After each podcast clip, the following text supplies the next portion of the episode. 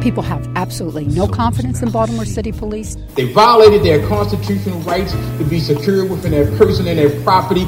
It's like the police don't have any respect for us, period. It's a lot of brothers and women, too, that's incarcerated for things they had nothing to do with. Not a panacea. Constitutional policing just means treat everyone equally. Welcome to Truth and Reconciliation, a podcast that recounts the troubled history of law enforcement in Baltimore and the search for solutions to heal from it a forum for providing a voice for people who have suffered at the hands of law enforcement and to inform and empower others through their experiences.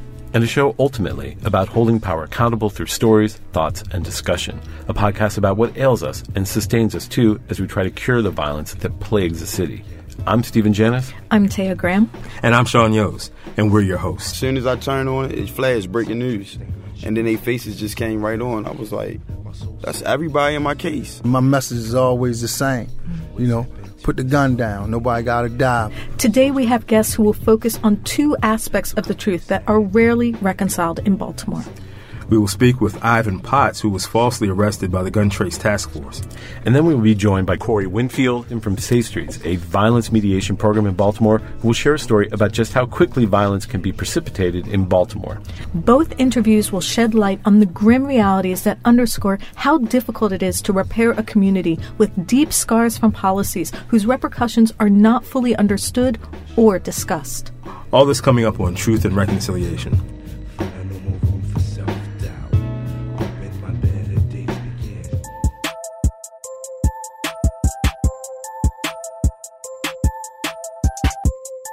So, about seven or eight years ago, I decided to write a book with a homicide detective, um, Kelvin Sewell.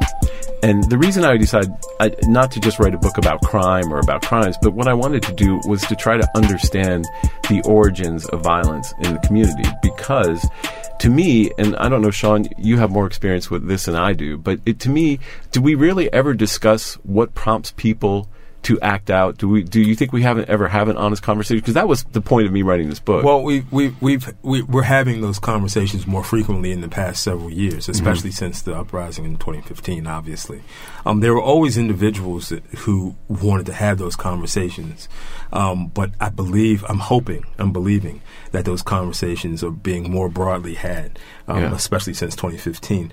But um, to that point, though at the root of violence in our city is almost always poverty. Mm-hmm, mm-hmm. Almost always. Yeah. Um, and and that is the that is the the big discussion, the ubiquitous discuss- discussion that we have to have in, in our city. Well, tell you, you helped me edit the book, and you know that a lot of the cases that we wrote about were just precipitated by a, a simple conflict, like over right. a, a, cell phone, right? Right, or a simple a simple slight, a, a matter of disrespect, right. which perhaps to people who live in other communities may not seem, seem as important. It might seem even inexplicable.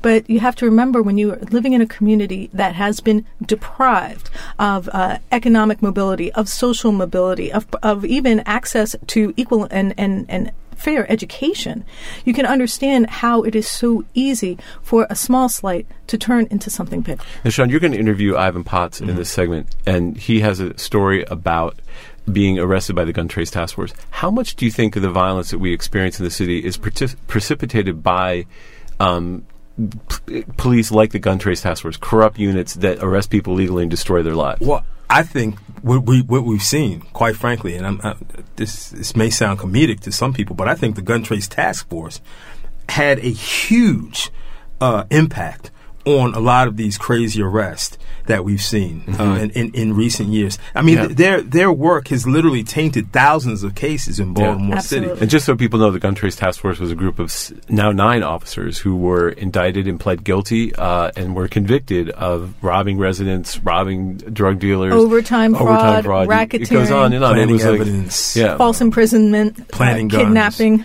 And you know, I, but I think one thing we don't recognize is that how this violence precipitated by police begets violence. Right? Is that a is that a no, wrong assumption? I, I, don't think so at all. And one of the things that Ivan uh, told us in, in in a prior interview is how his interaction with police was in, in his mind almost almost as if police were admitting that they were just like the criminals that they were right. pursuing. I was always taken aback by that statement because I, first of all I know it's true, but to hear him speak it so plainly, uh, is is something that a lot of people need to hear. And one thing, Taya, that was really interesting, you were covering City Hall with me, and the mayor was asked a question about whether or not she was paying attention to the gun trace task force trial. There were two officers on trial, uh, Daniel Hersl and Marcus Taylor, and she said, no. I mean, as a reporter, doesn't that? How does that? Just so people know who maybe not from Baltimore, how big is the Gun Trace Task Force story? Okay, the Gun Trace Task Force story it ranks right up there with the Rampart scandal that occurred in L.A. We are talking about the movie, The Training Day. That was the L.A. Rampart scandal. The Gun Trace Task Force scandal absolutely deserves its own movie. This is a huge issue of corruption, probably one of the biggest stories of police corruption in the country in this century. Trust me, it will be a movie. it's are only wor- a matter. It's are you working ma- on a screenplay? I'm not, but I'm, it's only a matter of time. It, it okay. seems it seems clear. It's All right. Clear. So coming up on Truth and Reconciliation, we will have an interview with Ivan Potts, who was arrested by the Gun Trace Task Force that Sean will be conducting, and also Sean will be talking to Corey Winfield from Safe Streets about how violence erupts on Baltimore City streets. That's all coming up next on Truth and Reconciliation.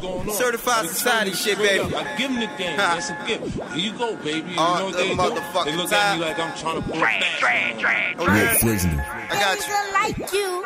Hey, gay niggas, the game nigga. Still ride with my same niggas. All we do is smoke on diesel, count money and pull triggers. Blessed up, but I'm blessed up. This is Stephen Janis reporting for the Real News Network in Baltimore City, Maryland. Today, U.S. Attorney Rod Rosenstein makes a stunning announcement. Seven police officers indicted for fraud, drug dealing, theft, money laundering, and racketeering. The seven defendants were members of the Gun Trace Task Force of the Baltimore City Police Department, and during the course of their membership uh, in that task force, they conspired uh, to engage in a racketeering conspiracy. The crimes included robbery of victims, overtime fraud, filing of false police reports, and a variety of other illegal activities. By now, the entire world has heard about Baltimore's notorious gun trace task force, the group of now nine officers who have pleaded guilty to galling series of crimes, extortion, racketeering, robbing drug dealers and residents. Recently, two of the officers, Daniel Hersl and Marcus Taylor, were found guilty by a federal jury. But with all the focus on the nefarious deeds of these disgraced officers, little attention has been paid to the victims. Today, we speak to one of them, Ivan Potts. Ivan, welcome to the show. Mm-hmm. How y'all doing today? We're doing good. Glad to have you. Good, glad to have you. Absolutely. Um, okay. I just would start off by asking you to recount the night that you were arrested by some members of the Gun Trace Task Force. Um, or on the West Side. Um, it was summertime, right? Yeah, it was summertime. Yeah. And um, basically, I was walking to the the store, and they the knockers came up the one way, spent the corner, and jumped out on me. What, what wasn't it? What what street was that on again? Chelsea. Chelsea. Chelsea mm-hmm. Um, and and at that point, what did you, what did you think? I mean, obviously you knew that you were getting hit by the knockers, but I mean, what what were you thinking? Because you weren't you weren't dirty, right? No, I wasn't dirty. All right. No.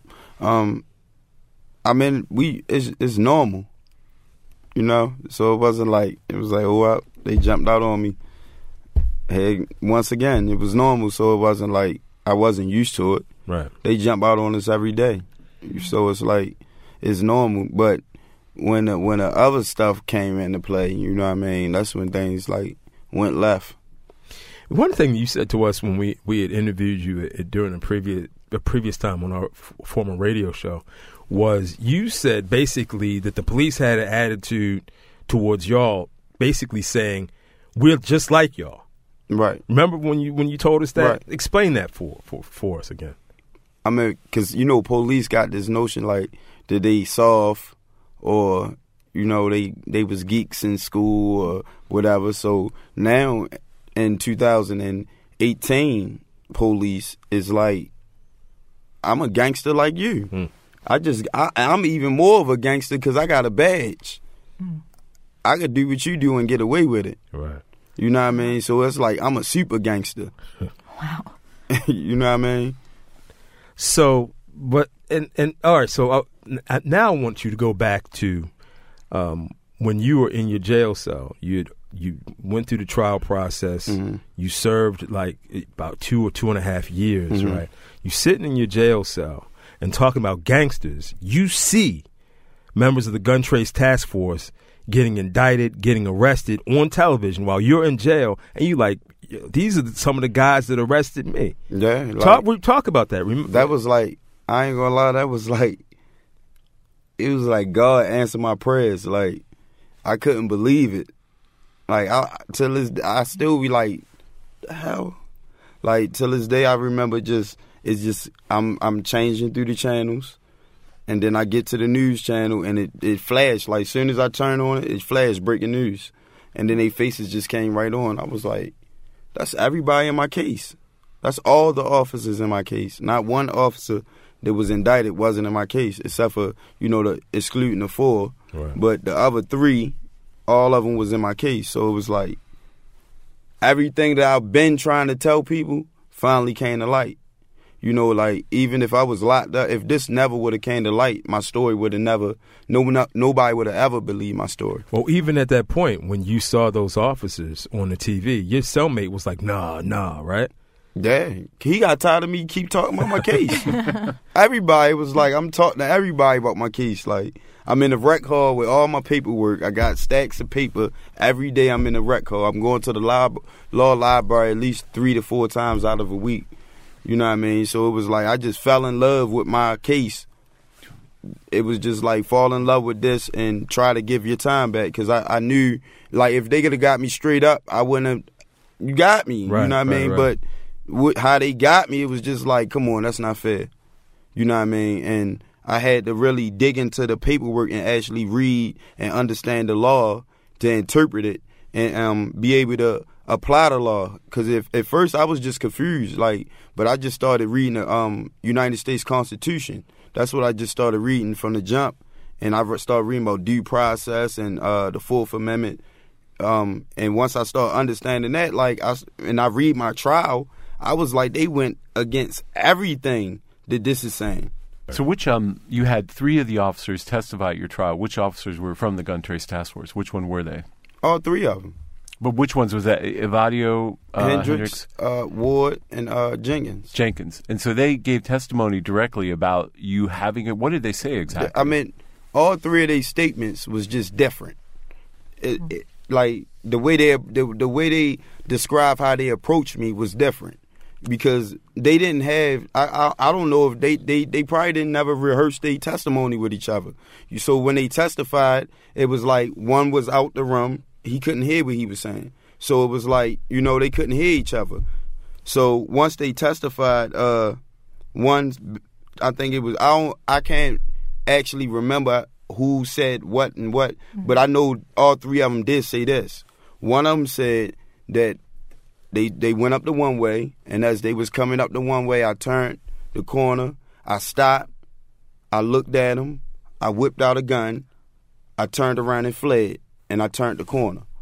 Once they uh, um, caught up with me, I didn't have nothing in my hand, so it that they they thought I threw it, right? And they found the gun in the in, a, in the grass or whatever. The second story was they came up the one way. I stopped. I looked at him, turned around, and ran and turned the corner. Hmm. He never even seen a gun. Right?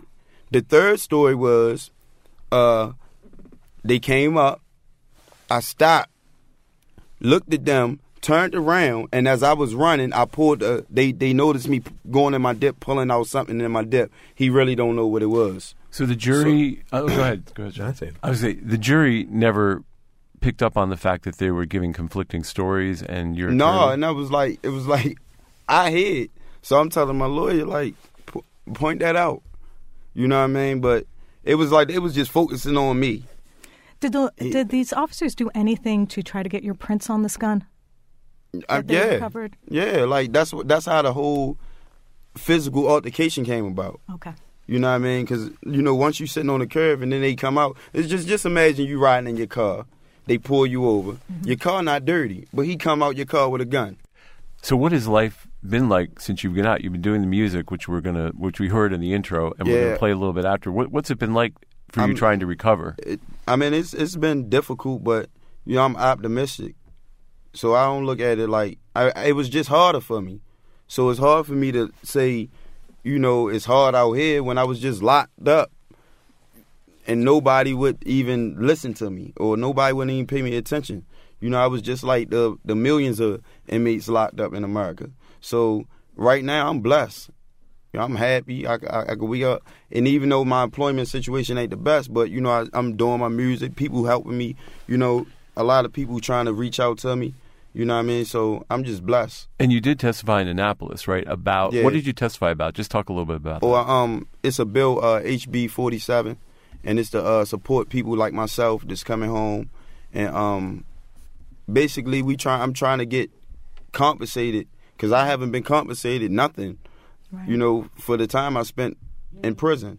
I, I they didn't they didn't give me nothing. So it's like that that a delicate uh Bilal mm-hmm. he he um he basically want me to support his bill and you know I'm all for it. I'm all for for trying to support people that's in my situation. What kind of I mean what do you what do you what do you hope to kind of what do you, what is the message of the music that you um that you're putting out. I mean, we heard it. The production is tight. Your flow is tight. Mm-hmm. Um, um, but what is the message that you want to put out to the people that listen to your music? What I'm giving you in my music is my outlook on Baltimore, Baltimore lifestyle. I'm just giving you the lifestyle of Baltimore. You know what I mean? The do's and don'ts, and the culture of Baltimore. Because our city don't really, we not really exposing the culture a lot of artists out here are trying to expose the ch- culture, and they are doing good. And I support a lot of artists out here, but I just wanted wanted to get it where though it's not local. You know what I mean? We on a bigger stage. Right. So I started Certified Society Entertainment. But um, the reality is that the, the, culture that you're talking about in your music is authentic because your experiences are authentic. Right. Yeah. So it's just real music. Yeah. You know what I mean? No, none of my stuff is like watered down. A person can't listen to my music and say, okay, let's look at his life and, and see how I went. I had a hard life. My life wasn't easy at all, but I never gave up on being me and trying to be successful. Ivan Potts, thank you for sharing your story with us. We appreciate you. Thank you. Thank you. Sending prayers up to God to help me make it home. Cause it was me against some devils had to hold my own. They tried to crucify the king and knock me off the throne. I can't believe they found me guilty when I went to trial. I can't believe they found me guilty when I went to trial. I can't believe they found me guilty when I went to trial. Looked at my mama and I ain't see a smile. Help, help, help,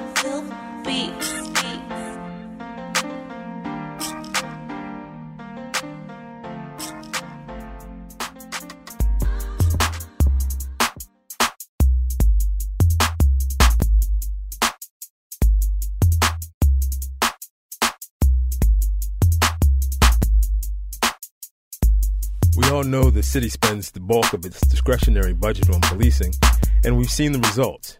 Years of violence that, although recently has ebbed, continues to plague us. But a program that takes a different approach may finally be getting some traction in Annapolis. It's called Safe Streets, a program that employs people from the community to mediate conflicts. And research indicates it's working. But perhaps even more important, in the wake of all the scandals within the Baltimore Police Department, is the community ready to embrace a new way of thinking about public safety. To discuss this shift in public thinking and the push in Annapolis to provide a steady stream of funding for the expansion of the program, we're joined in the studio by Corey Winfield. Corey Winfield is Violence Pre- Prevention Coordinator for Safe Streets. Corey, welcome to the show. Thank you for having me. Of course. Um, why don't you explain what Safe Streets is, what it does? Well, Safe Streets is a public health initiative to reduce shootings and homicides in targeted neighborhoods around Baltimore City. Now, everybody has a misconception because they think that once we're in a zone area, we have the whole area on the whole zone. We don't. We just have a targeted parameter of the area from which they put us in. So it's a, very specific area, right? Right, where where they have viewed that a lot of gun violence and violence have taken place in this particular area. So, but um, so when they put us in there, our job is to get in, detect, interrupt potentially violent, dangerous situations, mobilize the community, identify high risk and targeted individuals. So talk about the process of actually doing that, though. I mean, what what is it that you what is it that you do with an individual? Say, for instance, um, who is in a scenario where violence seems like it's imminent? What what what do you, what is what is your what is your organization? What does your group do about those in, in those specific circumstances? Well, the first thing that we do um, is we have a formula that we believe that works. It's canvassing, it's building rapport times mediation equals a reduction in shootings and homicides. So, and what that means is that we're out there, we we canvassing every day. We we out in the community, we walking. Um, we, we we we just going around, and once we identify individuals that we believe is high risk, that the ones that's actually carrying the guns, the ones that's actually out there shooting, that's that's committing the homicides or has the potential of getting a self kill. So we identify them. So and then we engage them. So engaging them meaning that we're building rapport.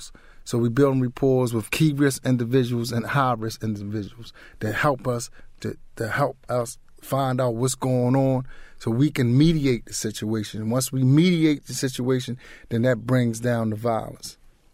Now, Corey, you were in Annapolis and you were giving some testimony. You shared a story. Would you mind uh, sharing that again? I always, I always like to paint pictures because I believe that in order to really know what we do, you have to see, visualize what we do and how we do it. So one particular night, we're out canvassing. So it was just myself. We we always in twos or threes, and we just attack certain points, right?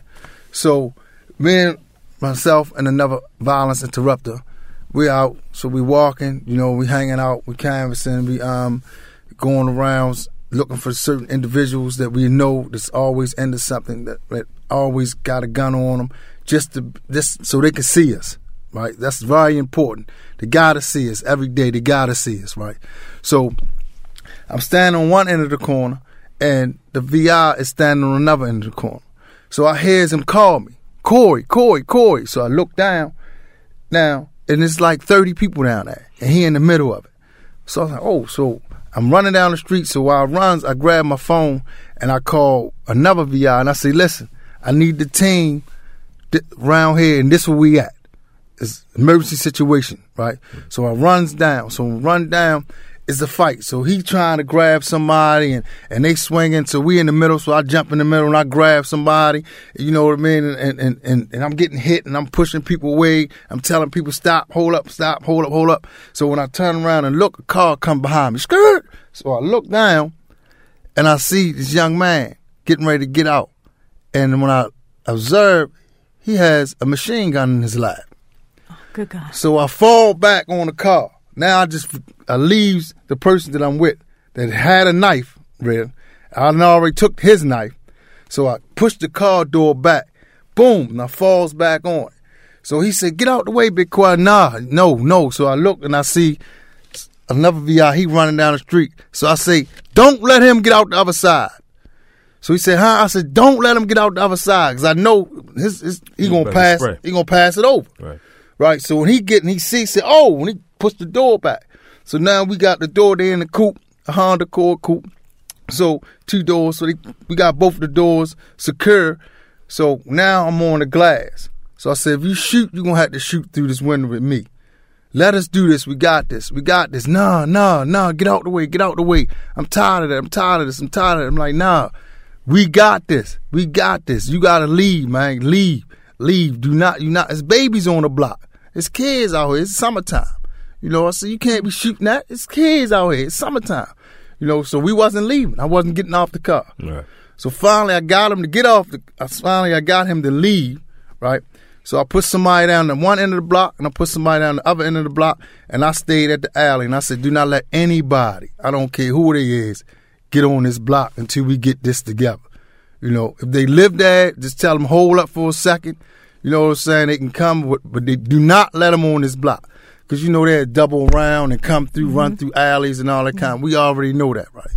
So, in the process of doing all that, now we got to figure out what's going on. So apparently, it was a crip hmm. that was crip walking down a gangster disciple block. And there was one block with gangster disciples, right? And it was like seven or eight of them. You know, so and I was like, when I when I first found out about him, I was like, well, we got gangster disciples now in the neighborhood. You know, so he used to come every day because he liked it. One of the one of the women that lived on the block, so he would crip walk down the street, which is disrespectful to the GDs. So every they ignored them for like a month. They didn't pay him any attention. So one particular day, he was like, nah, they beat him up. So now he goes to make the call. Right? And just just what happened, us walking through that, you know, just take that detour, we ran right into the smack in the middle of it. Right? So that that that could have potentially been a d- disastrous situation. So two things, right, Corey. Number one, you wouldn't that would not have been that would not have turned out the way it did if you had not had a relationship with that young of course, man. Of course. So that's really at the essence of, of, what you're talking about, building relationships with these young men. Well, what what the essence is, we uh, we're credible messengers. That's the most important thing that has to be out there. Credible messengers, individuals that that the people that, that you're targeting can identify you mm-hmm. and, and look at you as, you know, he used to be out here. You know, he was one of us. You know what I mean? So, and I'm to listen to him. But that relationship, the relationship you build is kind of different than what the police department has. I mean, you have a relationship that's a lot more intimate that is a little different, right? Well, well, the relationship that we build, we build a relationship on, on the merits of we once was the, the, the cause of the problem. You know, I, I tell I tell a youth all the time, like, man, okay, I I I know what you're doing. I know how you did it. I know how you think. You know what I'm saying? I know how to load a gun. I know how to put the clip in there. I know how to put pull it pull a handle back, put the safety on, put it in my dip. I know how to do all that. Unless you know another way. You know what I'm saying? Like I, I know all that, but you know, but it's another. Let me tell you what's going to happen once you do that. You know, then you go do what you're going to do with that, right? Two things are going to happen. You're going to end up in one of these court systems, either Lombard Street or Calvert Street, right. or you're going to end up at the mortuary. Corey, let me ask you a question. When you were describing basically throwing your body against the door to make sure that someone couldn't use a gun, right? Now, when police go out there to deal with violence, they've got batons, they've got vests, they've got guns, they've got a badge, they've got the law on their side. What do you have to protect you? I have me. I have my credibility. I have who I am as a man, as an individual. I have I have the respect of the streets. That's what I have, and that's what I stand on. And then, and once you see me and you know me, and I know you, and every day you hear, you listen to me, and my message is always the same. Mm. You know, put the gun down. Nobody gotta die, man. Let us do this. Let me help you get a job every day seven days a week, 24 hours a day. Right. When when I approach you, my message is always the same. Like, you know, you don't have to wake up in the penitentiary, man. You don't have to, you know, I went to prison when I was 17. I came home, I was 37. That don't have to be you. Corey Winfield is violence prevention coordinator for Safe Streets. Corey, thank you for joining us, man. We appreciate thank you. Thank you so much. Thank Corey. you for having. And thank you for all you're doing for the city to keep it safer. We appreciate that. Yeah, we really do. Yeah. Thank you for the awareness and thank you for getting our message out there. Big shout out to Catholic Charities. What did I do? What did I say? What did I want? Was it too much? What did I ask? Was it enough? Is it Thank you for joining us for Truth and Reconciliation. Truth and Reconciliation is produced by Taya Graham, Stephen Janis, and Sean Yoes for Ace Spectrum Productions. The show is edited by Stephen Janis. Thank you to our engineer, Sienna Greaves. Please make sure to join us for our next podcast and contact us on Facebook and Twitter if you want to recommend a topic for us to discuss. I'm Stephen Janis. I'm Sean Yoes. And I'm Taya Graham. Thank you so much for joining us on Truth and Reconciliation.